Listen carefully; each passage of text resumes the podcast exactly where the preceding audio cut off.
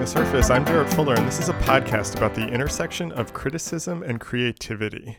Today on the show, I am joined by the great author, bookmaker, and critic, Johanna Drucker. Johanna is currently a professor in the Information Studies Department at UCLA and has written about everything from the history of the alphabet to digital aesthetics to book culture to information visualization. But I first came to her work, like I bet many of you have also, through her writing on design history. She's the co author with Emily McVarish of Graphic Design History, a critical guide, which is truly one of the best if not the best graphic design history textbook. I'm pretty sure it's been mentioned on the podcast a few times already and is one that has meant a lot to me personally. So, in this episode, we talk about design history and the thinking that went into that book and how she thought about uh, structuring that and talking about designed objects. But we also talk about writing and why she studied printmaking in college, even though she wanted to be a writer uh, because she was in, wanted to be involved in every aspect of the bookmaking process. We also talk about her career as both an artist and an academic, and that balance or intersection or overlap or kind of interplay between the critical and the creative. Johanna is just so smart and so thoughtful, and this was a true honor to finally have her on the podcast. If you're a fan of the podcast and want to help support it, you can become a member for $5 a month or $50 a year.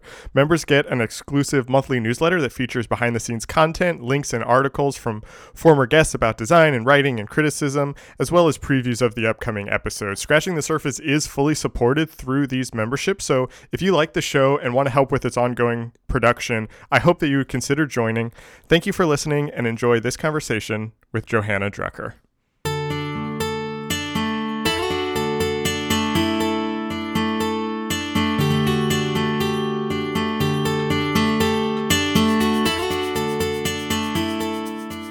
Kind of want to start back, going all the way back to your your time in undergrad when you got a BFA in printmaking, mm-hmm. um, and that is actually not something that I knew before I had started uh, preparing for this, and I'm interested in what you were interested in uh, at that time when you were 18, 19 years old. Um, kind of thinking about art and being an artist and printmaking, what were your uh, ambitions at the time? What were you interested in? What was it about printmaking that that excited you? Where how did you kind of find your way into that that space? Sure. I got into printmaking because I'm a writer and I was writing mm. from the time I was a child. And so for me, uh, the idea that I might be able to use and understand the means of production to mm. produce a book was, you know, just incredible. And when I went to California College of Arts and Crafts, there was a woman named Betsy Davids, still a friend of mine, who was a writer and teaching creative writing, and she acquired a printing press, a Vandercook proof mm. press, for the school, first for herself, but then for the school, and began to teach uh, the, uh, a combination of studio and creative writing practice. And I thought I'd died and gone to heaven. And uh, you know, yeah. it's like you know, as a young writer, the, imagine this is you know 1971, 1972. There was no digital typesetting mm-hmm. equipment. Mm-hmm. The only way you could transform a typewritten or manuscript text into something that looked legitimately like print was to have photo typesetting done or to have right. some kind of commercial work done.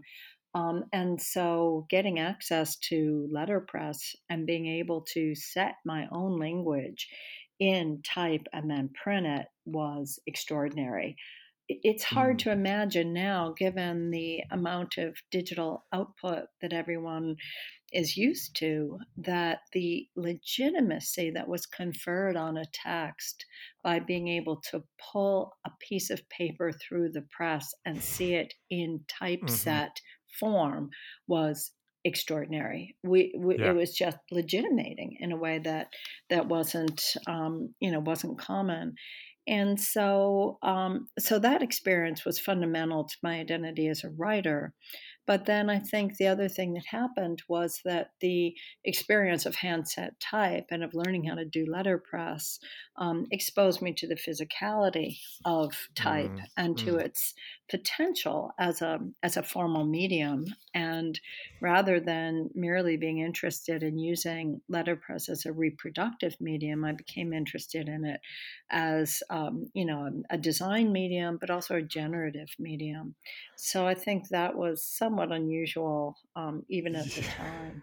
But I find it so fascinating, and I hope this this isn't too reductive that you uh, saw printmaking and kind of saw this work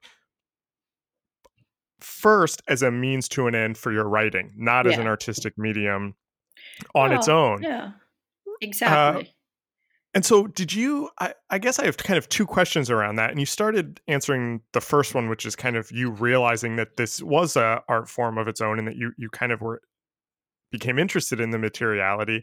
But I, I want to talk about the writing side for a second because you you mentioned that you were writing since you were a kid. You you saw yourself as a writer. You you wanted to be a writer.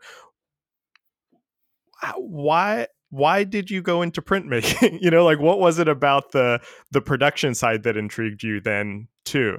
You know what I mean? Sure. I think, you know, I was a writer and I still am, you know, it's like what I do right, every day. Right, but right. um, you know, I wanted to make books. And I think mm. the other thing that happened was that um, pretty early on, uh, you know, even with the very first book I did in 1972, but there were a couple of broadsides before that um, where I became really more sensitive to kind of typographic variation and, you know, how things worked on a page. But within a book space, it was like, wow, what is a book? Like, how does a book work? How, how is it right. organized? What is sequence? What's development? What are echoes? repetitions and variations, you know, all of these things. And it's like, you know, book space. Most people, you know, most people write a text and it ends up in a book. But I would say almost right. all of the books that I have done with with the possible exception of the very first one, which I was still not not fully articulating book space, but are yeah. are were books that were written it, uh, to think about the space of the book, like what does a book right. do? and right. you know that's that again i think is pretty unusual not that many people write books most people write text and then somebody else designs mm. them and they go into a book and you know i mean there are exceptions of course and there's historical precedents for this as well i didn't know those at the time what did i know you know i had read a lot of right. henry james and you know, uh, uh, Louisa yeah. May Alcott and, and the Brontes. And, you know, they were not book designers, you know, they were, they were writers. So I didn't even have a sense of book design. I mean, that wasn't, I couldn't have, I couldn't have used that vocabulary at the age of 18. It, it just didn't, didn't have a, a, a place in my, in my world. And, and I often, you know, jokingly but partly seriously say, because I didn't even know Mallarmé at the time, but later I say, you know, my work is a cross between Mallarmé and the tabloid press. You know, it's mm. like mm, yeah. I love the yeah. National Enquirer. You know, it's like as a kind of graphical writing space. It's you know, it screams at you, and um, yeah. you know, and it's it understands graphical language as a way to you know score a text. Um, but um, so you know, gradually coming to understand what it meant um, to make a book and use a book space was part of the experience of the 70s for me. And, you know, at the time, the term artist book wasn't really mm. current. Um, even mm-hmm. if, you know, now everybody kind of tracks artist books to Ruscha in 1963 as a kind of conceptual art point of origin. We didn't think about that in early in the early 1970s. We did know about right. conceptual art. I mean, my my you know teachers were pounding conceptual art into our heads and and mm-hmm. that was fine you know i was like oh ideas yeah ideas you know um and and and that made sense yeah, yeah, yeah. you know but we were still you know steeped in high modernism i mean it was still the era of you know picasso and cezanne and rothko mm. and motherwell and you know um, a tiny little handful of women artists i mean judy chicago was made fun of. Helen Frankenthaler was like, okay, she's okay, but second rate. Nobody talked about Lee Krasner and, yeah. you know, the great Americans, the the, you know the people who were you know um, you know part of early 20th century that whole ashcan school and the whole documentary yeah. sensibility discounted completely you know so it was a an era when the canonical you know sort of paradigms were really strong and um, you know i mean you have to realize we didn't even have women you know except for betsy we didn't have women professors you know even mm, when i went to mm, grad school mm-hmm. there were mm-hmm. no women for me to work with it's you know that the world was very different I, I, I have two questions about that um and and this is a way i, I kind of want to talk about your time in grad school, but I have one question before that. I, I find it so interesting how you're talking about that you were interested in the form of the book itself mm-hmm. and that you were specifically writing and making books. And I, I, I think there's something really fascinating here about you being a writer, but also interested in the shape of the container. Mm-hmm. And I'm I guess the question that I'm kind of interested in, or um, would love to hear you talk more about, is as you start to see typography or books and or design, we could even say, as a form of art in and of itself, how did that, or did it at all, change or influence how you thought about writing or the type of writing you were doing? Did that then come back you know, kind of circle back to influence the writing, which was the thing you were interested in first. Sure. I mean, one of the things I became fascinated by, and this also went back to my, you know, childhood, um, I don't know, it was about 10 or 11 when I discovered, you know, the paratext. It's like, oh mm. my God, what is that? You know, it's like footnotes, marginalia. Oh, yeah, you yeah. know, here is like the, the, true, you know, sort of occult realm of, you know, intertextuality as some esoteric form. And mm-hmm. so, you know, once I started to see, you know, how those conversations took place on a page and in a book, I was like, wow wow, that is that's the stuff, right? It's like yeah. it took the notion of text as something to be read through into something where it was like, oh no, text has, um, you know, again, a spatial, physical, temporal relationship to its articulation in book space. And it's like, oh, that is a totally different mm. thing and mm-hmm. um, and so you know typographic scoring was something I started to do you know really early like the one of the first broadsides I did is a thing oh fuck yeah, I wish I could get my hands I don't have it somewhere it's called Shell on Shore and it's it's okay. a little shaped poem in the shape of a seashell on a um, on a beach and mm. um, it's you know the writing i was doing at the time was so interior and so highly coded that you know um, you, you can hardly make sense of it. It's very very um, abstracted. But you know it is a visual poem. Um, and again it's not like we didn't know about visual poetry. I mean apollinaire's work was something that we read in high school french you know so il pleut you know that was that was kind mm-hmm, of a mm-hmm. canonical thing and also um, uh, e cummings was something we read right. in high school so we knew there were these you know grasshopper we knew there were things that were shaped poems and you know alice in wonderland has the little mouse right. tail yeah. and yep. you know so but um but it wasn't common and um it was definitely a, a kind of you know marginal practice and um so so anyway scoring became to me n- not so much a it, it, became a way of thinking it's like okay you know what mm. you know what is the text that belongs in that place rather than what is the place the text needs to go to. It's like, how does the place um, already determine what the text should be? And so then how long how long after you finished your BFA before you went to UC Berkeley for your master's in uh, in visual studies? Yeah, eight, eight years? years? Yeah, um, and you know, I worked. Um, I did a bunch of handmade books, and because I didn't have access to a press, but then I ended up working at right. a place called the West Coast Print Center, um, from 19, the winter of 1975 until the fall of 1977. And that was a facility that had been um, set up by a group of poets with uh, funding from the National Endowment for the Arts to provide low cost printing services for the literary community in the Bay Area. And I hmm. was one of the first people to work there. I was the staff typesetter. And that meant I typeset everything that came in the door that was being produced. Yeah. Um, and we had a little CompuGraphic, and you know that was it had no screen. Uh, it had a 37 character LED display. The text yeah. you were typing was right in front of you. You had no idea what was going to come out until you cut the you know film strip in the canister, developed it, squeegeed it up on the wall, and then went, oh, dang, I forgot to reset the leading, and it's you know, it's it's ten right. on ten, and you know, or something. Um, so, but uh, there was a letterpress there as well as offset equipment.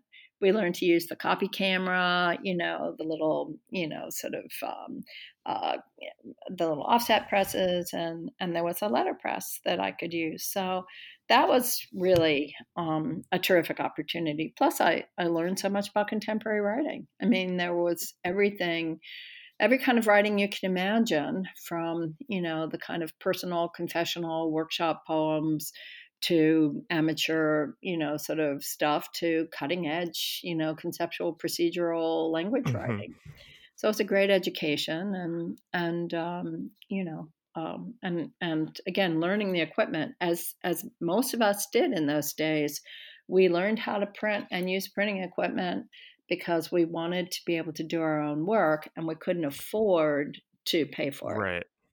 Was was the term graphic design a part of this practice or a part of your life? Was this something that you felt connected to or did that come later? This this idea that the stuff that you were doing could be considered graphic design?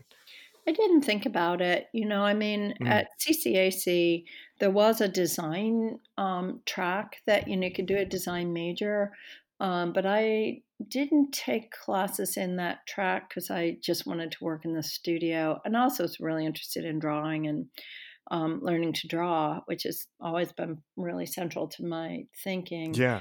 But um, you know, to me, graphic design seemed, you know, seemed very circumscribed by commercial work and yeah. by client driven yeah. work. So at the time design didn't feel open ended. It felt and I just wasn't good at it. I've never been a good designer. and I, I'm not a designer. You know, I see designers and and they think differently than I do. And I really appreciate it. But, you know, I can design writing, but I yeah. I'm not a designer. And you know, when I worked as when I taught at Berkeley as a grad student, and we taught the intro class for all entering environmental design students, and we taught drawing, rendering, mm. architectural mm-hmm. conventions, and we also taught some graphic skills. And I was mm. very struck by the fact that the students who were really good at organizing a surface, you know, composing a design, were often not very good at drawing. And that yeah. it was almost like mm. two different parts of the brain. Um, mm-hmm. You know, the ones who could really make something exciting as a composition often could not sit down and draw something, you know, to render it or to bring it into being. It's just fascinating. So that is, I you know that's actually really interesting. I've always felt a little bit like a like a fake designer because I'm not a I'm not a drawer, um, oh. and I'm not I'm not very good at it, and I've never been very good at it. Um, I've always liked to draw. I've drawn my whole life, but it's definitely you know I can't render something in front of me. So that's very interesting to hear you say that. Yeah. Yeah, no, I um, think they're very different skills. So, um, so yeah, I was eight years out of school. I worked a couple years at the West Coast Print Center, and then um, I traveled for a couple of years. I saved up, you know, my fantastic sum of funds and managed for. I think I had about like seventeen hundred dollars and thirty seven cents, and managed to travel for two years on that money by nice you know, by living very cheaply and squatting a house in Amsterdam. And in Amsterdam, at first it was in Greece, but in Amsterdam, I, I printed two books um, and um, you know, uh, at that point, I was doing really what I considered. I mean, it's so pretentious sounding, like theoretical work. Um, mm. And um, but it mm-hmm. succeeded. you know, I managed to convince people that it was significant. So I sold sold the book um, and was able to live a bit on that. Um, and then, you know, I came back to the Bay Area and was working in various jobs um, in exhibit design, which was really interesting. Mm. Um, and uh, I worked for the Oakland Museum, and then I mean, in a very low level, you know, sort of training position. But then I got a job at the um, East Bay Regional Parks and in mm. their exhibit design and I loved it. And the people I worked with were terrific. And we did everything from conceiving the designs, interviewing people, constructing them. So it'd be like, oh, you know, polishing the wood, you know, finding them, you know, rendering backgrounds, uh, doing interviews, creating didactics.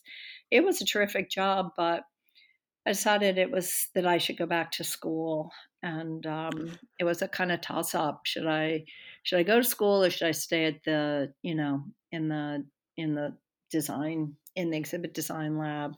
And um, i ended up going to school and i think it was the right thing. Yeah. Yeah i would say it's i think it was the right thing too. um, and i became an academic. Yeah. Can can you talk more about that decision though and what was it what were you hoping to get out of of going back to school and and can you talk a little bit more about the program and what you were doing. I read an interview uh, that you had given a couple years ago when you mentioned that program, and you said that it was this perfect blend of creative and critical practice. Uh, and so I'm kind of curious what that what that was like and what you were kind of doing there. Sure. Um, well, uh, while I was at the Oakland Museum, I discovered this amazing book, and I've told this story many times, but um, it was sitting on the desk of the, um, you know, curator in the history department, and I was delivering one of those little pink message slips onto his desk. And here's this trapezoidal book printed on wallpaper with all kinds of wacky things on it. And it was the book mm-hmm. by Gelett Burgess from 1896, um, the Petit Journal des Refusés. And it was truly an mm-hmm. amazing thing. And I asked, as part of my training job, could I do some research to understand essentially the, you know, the graphic context in which this work could have been conceived and produced? And you know that was a pretty sophisticated thing to to say and and they they kind of went okay and they let me work in the archives on friday afternoons for a couple hours every week which is really remarkable. Um, and i started to think methodologically like what you know what is this object how is it read in context how is it produced why where where did the graphic language come from and I loved doing that work. And then I did a lecture about it at the Oakland Museum. And I thought, wow, this is the work I love. I really want to do this. And so I thought, well, I'll go back to school and I'll mm-hmm. study the history of printing and book arts because I was already still printing books. I'd printed, I don't know how many books by then, five or six or seven, I don't know. And uh, I honestly can't keep track. So um, it's a lot. it's a lot. I mean, and so I had I had you know done uh, a bunch of printing. I thought, well, I'll, learn. I'll, I'll, get an MF. I'll get a master's degree. Um, you know, in and be able to teach a bit of history. Um, that that way I can teach studio and history, and it'll be fun. But what happened was I went to school, and within a few months, I realized, you know, that uh, two years was not going to be enough. That there was so much I wanted to learn, and I'm, mm-hmm. you know, I had these wonderful mentors. And again, there were no women at that point, but I had these lovely male figures who were, you know, sort of so enthused by my enthusiasm um, and they allowed me to put together an ad hoc interdisciplinary program to do a PhD.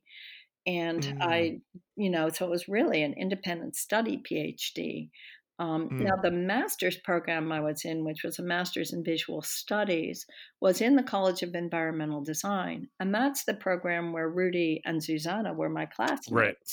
Right. And, you know, they were, you know, uh, Zuzana was beginning to look at you know, sort of um, graphic design at um, you know digital type design because by then right, this yeah. was 1982, 83. She had gotten, well, it's about 82. She had a, uh, yeah, I think like a Lisa or a Mac, God knows what novel it was.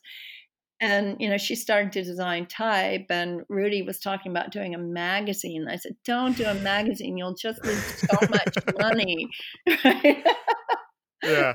So again, never take advice from me. I'm like the worst. and um, so, but but the masters, uh, you know, didn't have a PhD in sequence, um, and so uh, and so Berkeley had a loophole through the grad division that if you were in a master's that did not have a PhD, you could put together, if you had five professors who would agree to it, an ad hoc program. So that's what I did. Um, I never brought my creative work into my academic work, to be honest.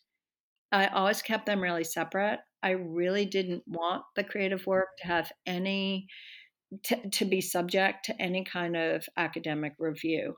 And I wanted my academic work to be judged on its own terms. And, you know, I have, I, I continue to think that's right. And I, I really worry about the ac- um, academicization of creative practice and the mm. extent to which you know sort of critical theory colonizes studio work and you know yeah. I, I, I have really mixed feelings about it um, you know i look at some of the people who in my generation are the most inspiring you know sort of thinkers and teachers like susan howe or charles bernstein and mm-hmm. these are mm-hmm. people who would never get a job now you know?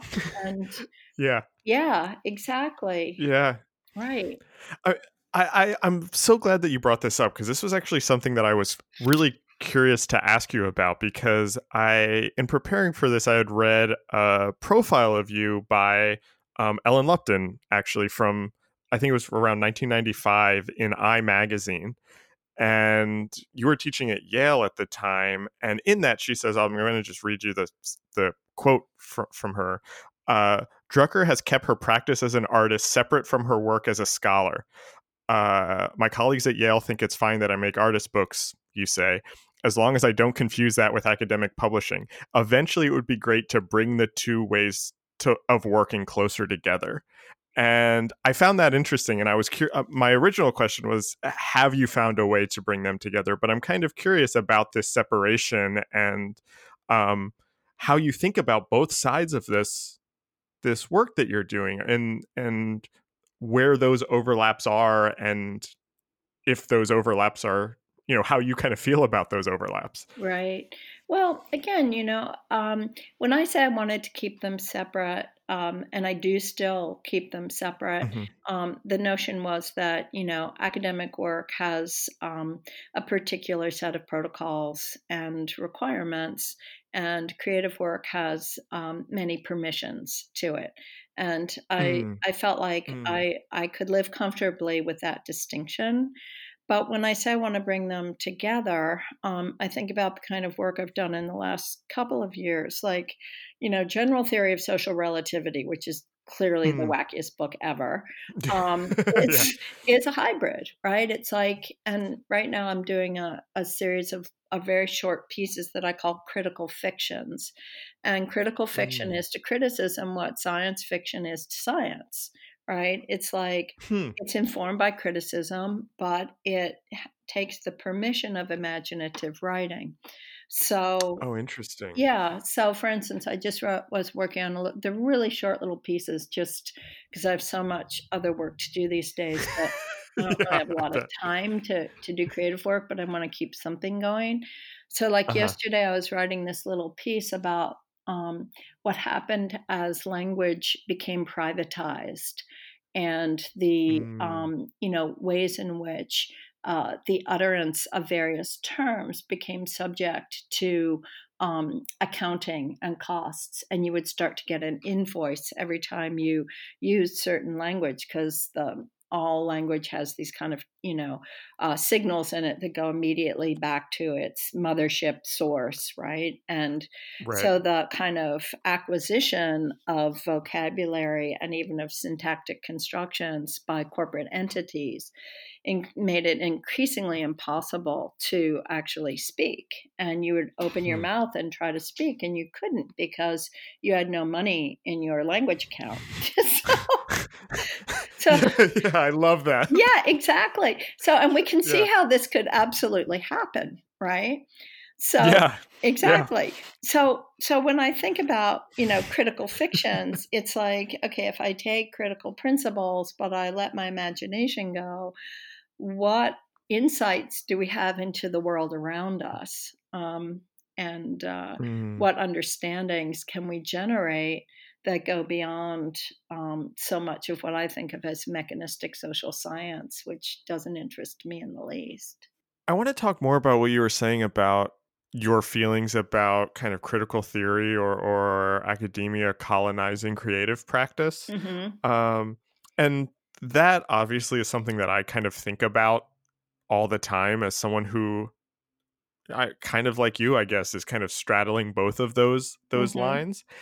And I think about it.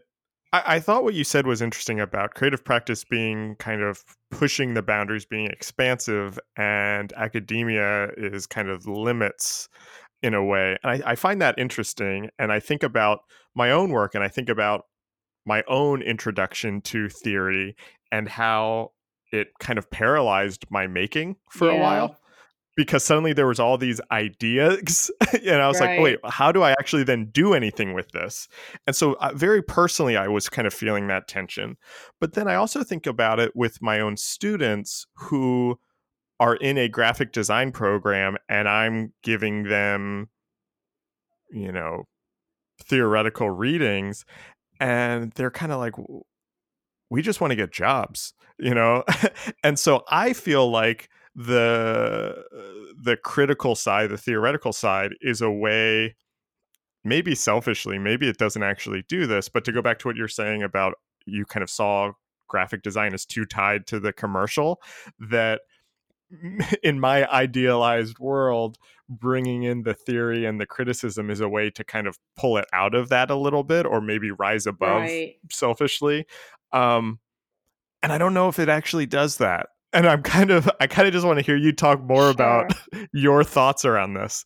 Sure. Well, let me go back first to one of the first things that you said and just to clarify when I say that, you know, academic work is constrained in certain ways, what I'm what I'm trying to point towards is that if I'm going to write an academic sentence and this became clear to me right away in grad school, I have to be accountable to the history of you know the discourse in that field. I can't just make a statement. I have to know is it legitimate? Can i support it? Where is the evidence? Every piece of argument is part of a long cultural history. And at first i found that like overwhelmingly paralyzing um, and as I'm sitting here right now, I'm working on this, oh, Jesus, like monster book I've been working on for basically 40 years. But it's finally, it's this historiography of the alphabet, right? Which it's just mm. a monster. And it's like, yeah. you know, the, the, the amount of citation the weight of citation is so heavy that I can barely lift a sentence, right? It's like, um, and with creative mm-hmm. work, I don't have that obligation. I, I can make right. a statement like language became privatized and we all had to, you know, open accounts and like I don't have to cite anybody for that, right? Right. So right. it's it's so that's really the distinction I make is the is the responsibility that you have in academic writing um, right. to the discourse. But um, to go back to what you're saying, and I think this is so important, right? It's like, why did I love reading theory? And it was because it gave me ideas that were mm-hmm. meta reflections and critical insights I had never had. It gave me a whole new language. Right. And exactly. Yeah. And I felt like that was very, very empowering, but also inspiring. It's like, oh, now I can think about how thinking works. I didn't know how to do that.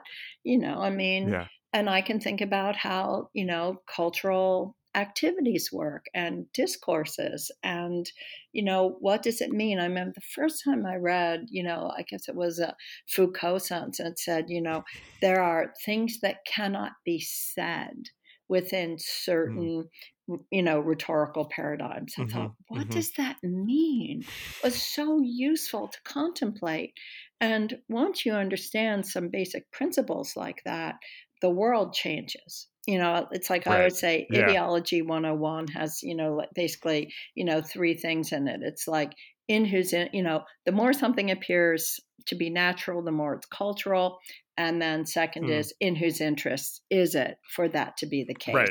Th- those are the yeah. only things you really need to know to unpack ideology right but yeah. but to do that you know is you know again if you don't if no one's ever said that to you no one's ever given you those intellectual tools you don't even know how to see that what appears to be um, is something that is constructed you know it just appears right. to be so right. those tools were so exciting to me and so transformative to my understanding of what it meant to be in the world that you know theory was addictive beyond anything but where i see the problem in the current world is that you know um, there's a kind of didacticism to theory when it becomes mm. prescriptive and mm-hmm. you know it's like I used to say, because I taught this hybrid class, not exactly even a class, it was a forum I did at Yale to bring um, uh, uh, studio practitioners from their uh, studio programs together with the art history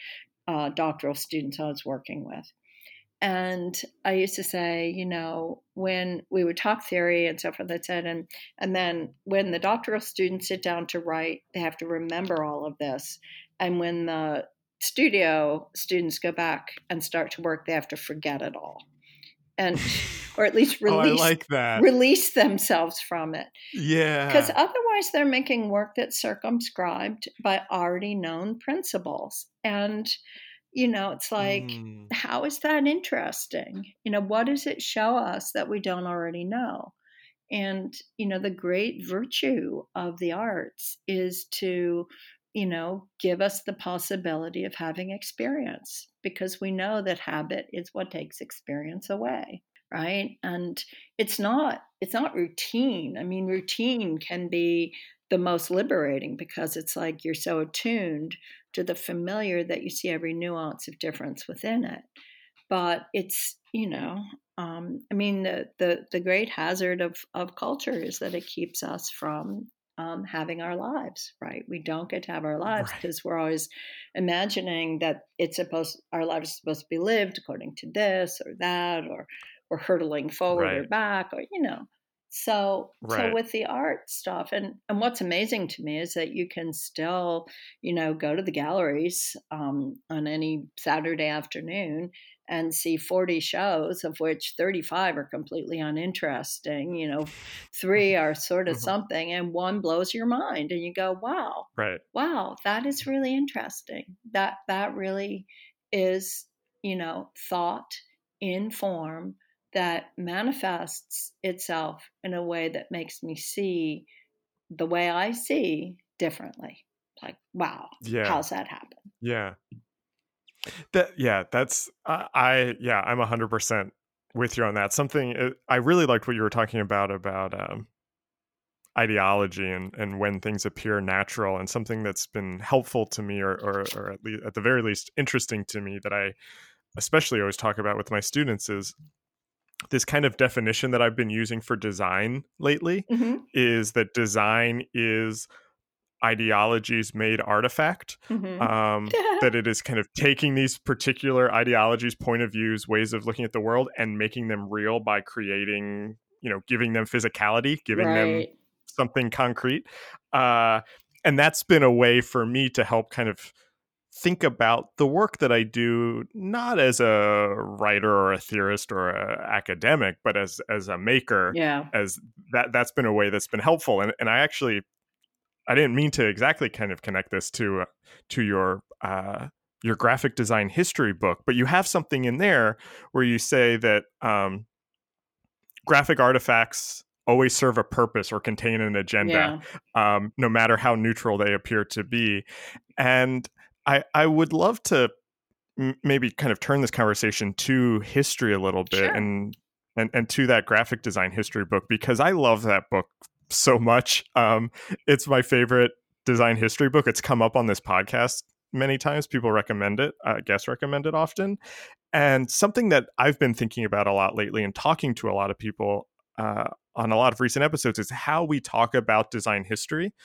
Um, so much of my own education, the design history was uh, showing slides of posters and and objects and talking about them as aesthetic objects and not talking about that agenda or that kind of critical right. side that that I think you were talking about and right. it, and it sounds like you know even when you were kind of studying the history of printing you were interested in these things and I'm I'm interested in how you think about when you were putting that book together and even just generally looking at these objects throughout history how we talk about them as not just aesthetic objects, as not just uh, things to look at, but as pieces of culture that mean something bigger. No, I mean, I think the question really is how do we think about graphic design? And is there something, you know, specific,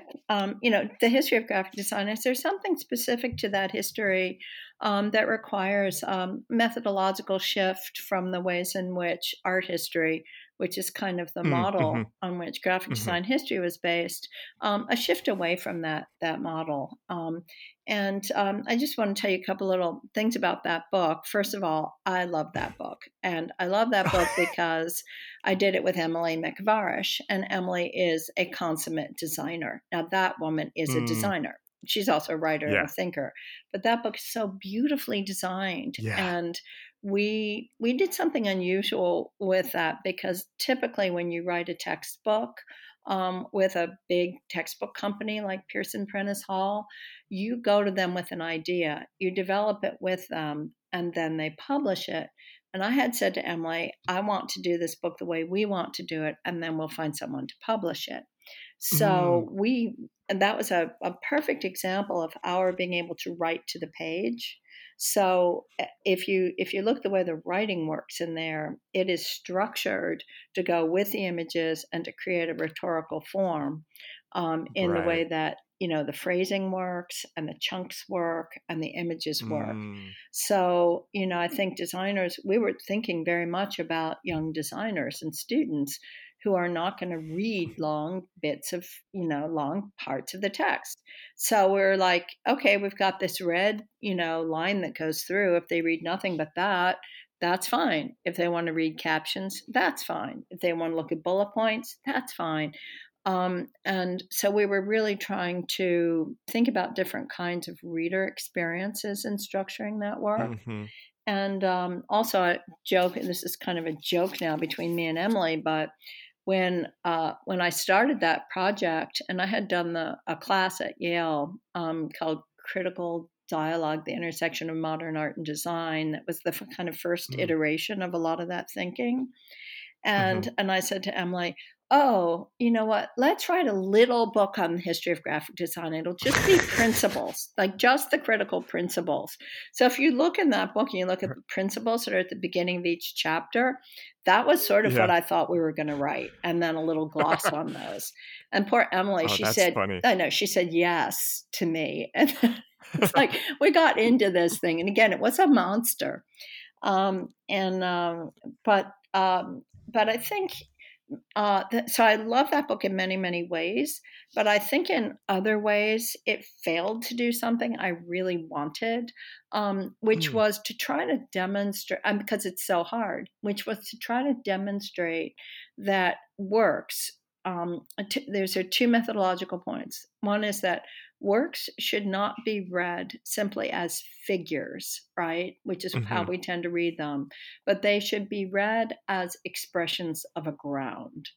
And that means that mm. rather than see graphic design as the expression of individual talent and so forth, graphic design uh, artifacts should be seen within a systemic understanding of the context of conditions that bring them into being. Yes. So hard to do. And to do yeah. that, we would essentially have had to take like one or two objects per chapter and really show that and yeah. it, it's it's hard work. Um, it's what I had done with the Petit Journal des Refusés, which was mm-hmm, to mm-hmm. not read it as a thing in itself, but read it as an expression of you know conditions within which the vocabulary it expresses were available. So that's that's the first principle is to to not read figures but to read ground. And the second principle is not to read what is, but to ask the question of how. And we know we do this all the time with our mm. students, right? It's like you don't mm-hmm. say, what does the poem mean, or what does the artwork mean, or how does it look, but how does it do the work it's doing? What is its rhetorical operation? Right. How does it do it? And they can't get there. It takes them a really long time to understand that you know there's a there's a set of performative dimensions to all yeah. aesthetic artifacts it's really really difficult mm-hmm. so those are the two methodological issues and i'm not sure that we managed to do that in that book um, to the extent that i w- would like to um, you know uh, but we did we you know we tried and i think the honestly i think that Emily's design does a great deal to push that forward by the ways in which the works are put into dialogue with each other in the yeah. design of the book. So, um, so I feel, always feel really good celebrating that book because I feel like it's really Emily's work that I'm celebrating. Writing, I mean, I yeah. can write. You know, you want something written. You know, like give, give me an hour. You know, but so. yeah, you have me thinking about a lot of things right now. I think what you're talking about about the figure in the ground uh, makes a lot of sense to me, and that one seems a little bit. I, I don't mean to say that it's easier, but that one I think is easier for me to wrap my head around how one would do that mm-hmm. than the what not what is but how i mm-hmm. find that question very interesting and you are and i and the reason i find it interesting is because it's it it so nicely puts into words something that i struggle with with my students all the time is i've been trying to think about how to do that um, but i didn't have the word i didn't have the the kind of language that you just put it into um, how do you do that? Sure. Well i mean again if i go back to you know um you know let, let's let's take an example that you know is is is familiar enough that we could work with it you know like let's take the um, famous doyle dane and bernbach you know uh, uh, vw ads right? Mm, mm-hmm, and it's like mm-hmm. everybody knows them right? And mm-hmm. and so forth. And you start to say well okay we get that that you know, there's a joke here. How do we know it's a joke? How do we know that there's a kind of wink wink going on in this particular text? We can see there's a wink wink, right? That there's a, you know, I know mm-hmm. that you mm-hmm. know that this and that. And then you start to talk about the way in which the kind of chain of references, the frames that, you know, make a joke a joke are actually structured into that image right? It's like, where are they structured? Mm. How is that mm. indicated to you? How do you know how to read this? And it's like, well, there's something about the way the type is, you know, you, the, the, the large size type is used as a kind of, you know, blunt statement. Well, blunt statement, but it's not a blunt statement. We can tell it's, you know, I mean, so you start to ask, you ask, you know, sort of what is the work, you know, what are the ways in which, um, you know the the the the image and and design are telling you how to read it you know what what are those things right. um, and so the how is really the formal instantiation um, I mean, yeah, one of the yeah, yeah, one of the classic exercises that I used to do with my students because I did teach occasionally a little bit of design without a license. Um, um, is that again to go back to my favorite National Enquirer? Um, is that you take, you know, the front page of the National Enquirer and you take the front page of the Wall Street Journal, and you tell the students, okay, you're going to have to switch these. All the language right. on the Wall Street Journal is going to be put into National Enquirer language, and all the National Enquirer language is going to be put into the Wall Street Journal. Suddenly, the how yeah. of how things work is really clear. Right. Right. Right. Oh, um, oh yeah, that's great. Yeah, you know, but you know, it's the performativity of materials too. I mean, again, my favorite example is the stop sign. You know, if you render a stop sign on yeah. a piece of paper in a red magic marker and you stick it up with a thumbtack, nobody's going to stop. Of course, if you put up a regular stop sign in LA, nobody's going to stop either. But that's a different. They're in violation of something, at least. You know, you had mentioned that you've taught design a little bit without a license and, and that was something that i wanted to ask you about um, teaching now and kind of thinking about this conversation i was interested in what type of students you are teaching now. Are these are you teaching students who will be practicing artists and designers or are these more uh, writer academic students? You know, actually, neither. The students I hmm. have now, who are among my favorite students ever, though I've always enjoyed my students, um, are professional students. They're going to be librarians, archivists, data oh. curators, oh. moving image archives uh, hmm. workers, and um, and so forth. So I teach in what used to be the library school, and information studies is um, you know, that rubric now. Oh, and okay. so, um, you know, I still have the letterpress, and we do use it, and students love it. You know, they come to the door of the of the shop. The shop is teeny tiny. It's kind of like teaching mm-hmm. letterpress mm-hmm. in a submarine, but um, they come to the door of the shop and they're like, "Oh my God, what is this?" Um, right. And uh, and I teach, I do teach like an intro to cultural memory practices, a class called Artifacts and Cultures, and there I bring in anthropology, art history, linguistics, psychology, you know, like, you know, document right, right. history, you know, all kinds of stuff. Um, but uh, I think, you know, um, and I teach history of the book and I teach uh, the, the charge to my position was to be sure that special collections are integrated into the education of these students. So I do a lot of work mm-hmm. with special collections materials, which you know is really like taking you know kids to a candy shop. Um, right. And you know, it's like, oh, here's another treasure yeah. and another treasure. Um, but I've taught, you know, I taught a course on alphabet books in the children's book collection. I've taught modern art of the book many times. I do teach mm. artist books, though I'm sick to death of it. I taught a class on gender, genre in the 17th and 18th centuries. That was really fun. Um, mm. Um, you know, so, you know, and that was really great. It's like, how can you see gender inscribed in genres and in design? Yeah.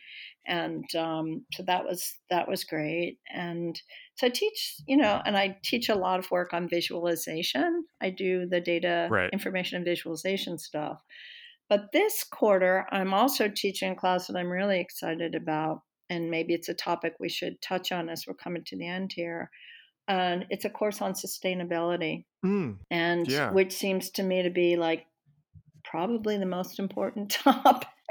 and so, sustainability um, is, I think, a little bit too often taken to simply mean how do we come up with alternative energy sources. Right rather right. than being a term that allows us to look systemically at every aspect of cultural activity.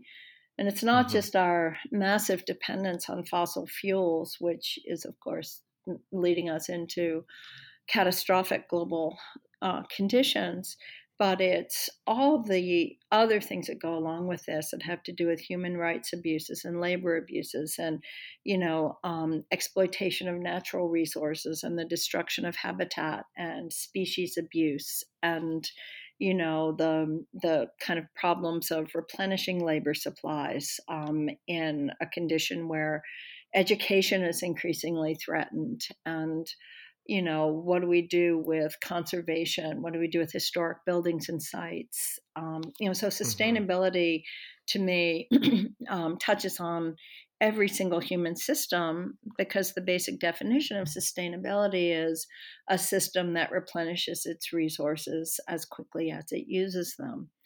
And mm. so, you know, that means every cultural system. It isn't just about energy. Right. Yeah, that's so interesting. And especially in graphic design, sustainability often gets reduced to how do we use less paper or less ink. Exactly. Uh, and and I had this professor at MICA, Kristian Bjornard, who I had on the the podcast also to talk about sustainability. It's it's a big research area for him, and he kind of flips the question. Uh, and I think about this all the time: is sustainability what we should be asking is what are the things that we want to sustain? Mm-hmm and I find that to be an interesting way to think about it. Yeah. And it makes it more than just, well, let's use recycled paper. Exactly. Let's use less ink. Let's not print as much. It becomes uh, much more about the system and the culture around it of yeah. what are the things that we want to last to replenish themselves in that, that yeah. the definition that you said.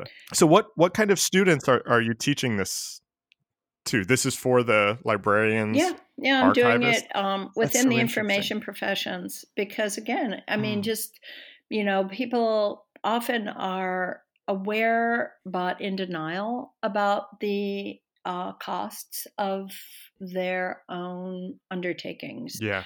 And, yeah. you know, we're all complicit. We're all hideously complicit.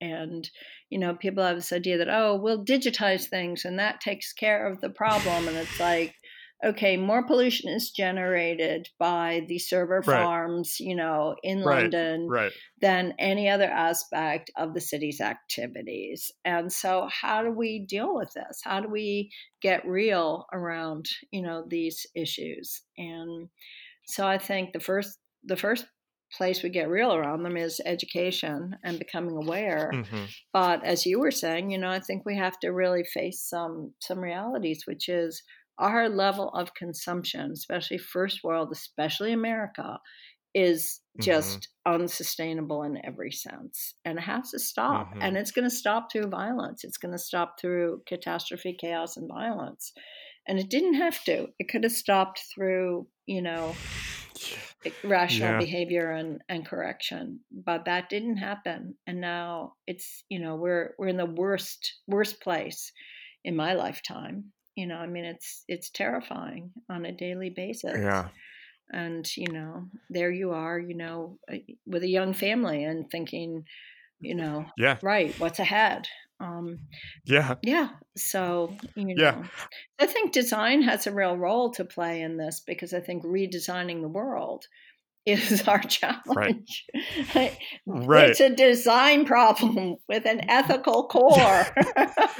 yeah, I, you're exactly. I mean, you're exactly right, and and I'm I I try not to be one of those people that's like, oh, design can save the world. Design, everything is a design problem. But if we think about what we were talking about earlier as design being a ideology made artifact what is the ideology that we need to make artifact right now it's that the world isn't in a good place right.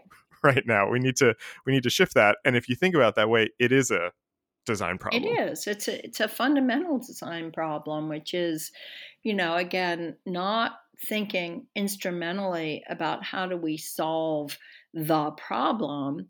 It's instead an intellectual and ethical issue which is how do mm-hmm. we rethink what the problem is so that as we begin to recon you know to to to design the world differently we're not thinking about solving a problem we're thinking about restructuring our fundamental relationship to the ecosystems you know of of the world around us that's very very mm. different right and so, yeah. so where i say yeah. i'm against kind of instrumental understandings of sustainability that simply say, well, we'll do this and that will change that. It's like, no, it isn't that simple. It it requires a rethinking of, you know, the fundamental understanding of what it is to, you know, live as a living creature as part of living systems. And right. you know, it's uh it's it's it's a huge it's a huge problem. And the first thing we have to do is stop thinking that human beings are, are other than the rest of, of the living planet. Right, right, right. So, um, at the risk of not ending this conversation on like on like the darkest note, um, I have two more questions. Sure. One one kind of connects back to what we were talking about when you were talking about your students and teaching, and kind of connecting to what we were just talking about because I feel like the theme of this conversation is this intersection of the creative and the critical. Um, the artist and the academic, the the practitioner and the theorist. And what kind of struck me throughout this conversation is that you at a very early age saw yourself as a writer. You you wanted to be a writer. You're interested in words, and then you went into printmaking, into design, into typography because you wanted to take this this uh, content? I, I don't mean to use such a, a, kind of cheap sounding word. The stuff that you were making you wanted to put the container around it. And i am kind of the opposite of that. I was really interested in the container in the the design side and then the more i got into that i went the other way and wanted to make the stuff that went inside it mm-hmm. also. And i was kind of curious about um, and we started talking about when we were talking about students is kind of as both of us coming from opposite sides, how d- does that mean that we are kind of approach it in a classroom setting differently? You know what I mean? Mm-hmm. Well, I guess you know. Do you have a thought on that? Sure. You know, I don't actually. To be to be fair, I don't actually think in terms of container, and partly hmm. because mm. one of the things about um, the books I've done is that they you know it's not like i have content and then i put it into something it's like the mm-hmm. the process of developing the content comes along with developing the form mm-hmm. so it's really right. a, a, a, dialogue back and forth um, and you know like one of the classes i teach and i've done this you know both in a university setting but i've done it in other settings um, is i teach a class on um, graphic novels and hmm. getting mm. uh, people to to make their own graphic novels. And I, am not a big graphic novel reader, but um, but you know, it's it's really really um, fun to uh, take people who have almost no background in drawing or design mm-hmm. and mm-hmm. work with them to develop a, a vocabulary of their own right so like the first exercise is like okay you have three minutes draw a character there's not, you know, mm. no preparation or anything. Just draw a character. Like, it doesn't matter what it is. And um, mm-hmm. and so then everybody draws something interesting. You know, it's just inevitably it's interesting, and you start to look at these things and sort of say, well, what's working here and what's working there, and why is this so appealing, and why is that you know giving us this feeling and sensation and so forth. And you know, to to do that kind of development and one of the things that tends to happen in the course of that, that looks like an incidental byproduct, but which I think is fundamental, is that since the, the participants get so absorbed in, because it's all right then, you know, they don't go home to do it, it's like right then, right there, um, is they get mm-hmm. so absorbed that they don't want to stop. Right? right. And for right. many of the people that I am involved with in a pedagogical way, they've never had the experience of that kind of flow. They've never mm. been inside mm. a process to the point where mm-hmm. it's like they're sitting there thinking, "Yeah, I know I need to eat. Yeah, I know I need to I need to pee. Yeah. Oh, I need a drink of water. But just just one more just one more minute right? I, yeah. like, just let yeah, me do yeah, this. yeah, and and so i think you know one of the things that we do in pedagogy is to give people access to that kind of creative experience right? Um, so for me teaching you know has so many aspects to it. Um, you know part of it is is modeling behavior. You know how do you how do you demonstrate respect and engagement so that you I, have done improv work um, and in oh, improv oh interesting yeah in improv um, one of the things you do is what's called yes and and so yep. no matter what yep. somebody says you go yes and and then you kind of like recuperate mm-hmm. whatever you yeah. want and it's a perfect pedagogical technique nobody is ever negated so mm-hmm. you're always mm-hmm. affirming but transforming and so i think you know there's so so many aspects to you know again to teaching um And um, it's true that the students I'm working with now um, are they're grown ups, they're coming back to school, they're getting a professional degree, they're juggling families and commutes and jobs and so forth. They're highly motivated. Um, and, you know, they will also face exactly the dilemma that you've described, which is they will be reading critical theoretical materials that offer alternative ways of approaching their work. And then they will go to work and need to perform rote tasks right, according right. to institutional requirements. And then the question is, how do we make change? Where does change occur? So they are grappling with that all the time. And our program has a very strong social justice mission. And so mm-hmm. for students to try to think about, well, how do you actually, you know, make that happen um, is non trivial. Um, but it starts right. with having yeah. affirmation towards that as a goal. Um, so you know, I think um, I feel very, very privileged to have these students and to work with them. And it's been a great, like, as a kind of end of career um, constituency to work with. I really, really like it.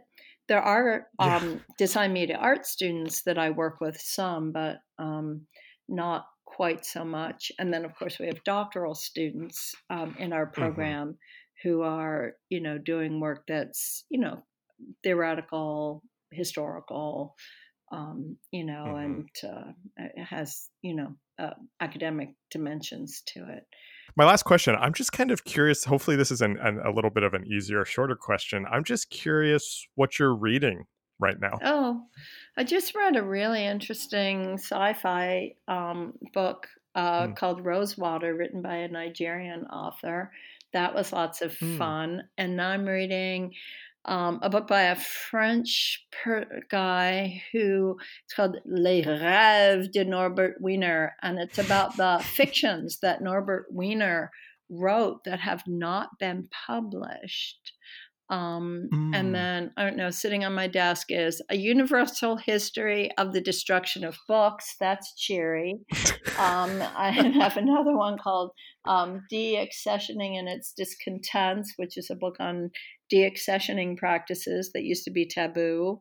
Um, you know, mm. I read the New Yorker and you know the New York Review of Books and the New York Times, yeah. and I'm a hopeless news junkie. Uh, I wish I weren't, yeah. but I'm endlessly refreshing my feeds to see whether Brexit has uh, is going to be avoided, whether you know right. uh, there's still life on Earth, uh-huh. and you know whether you can get around town today since the monster was here visiting. Um, so, oh, right. That's right. that was this week. Um, so, and of course, I'm endlessly reading for you know the the academic projects. Mm-hmm. This save me, please, from the alphabet. Um, but you know the, um, the, yeah. the the body of literature on on the alphabet. Um, so I don't know. It's not. It's it's kind of you know bits and pieces of this and that. I read a lot just for school. You know, for fun, I read sci-fi and novels. I wanted to ask about the sci-fi, if that was for pleasure oh, yeah. or if that was for the kind of critical fiction that no. you were talking about earlier. Sci-fi That's just for fun. For pleasure, sure. I love sci-fi. I love it. Um, I love it.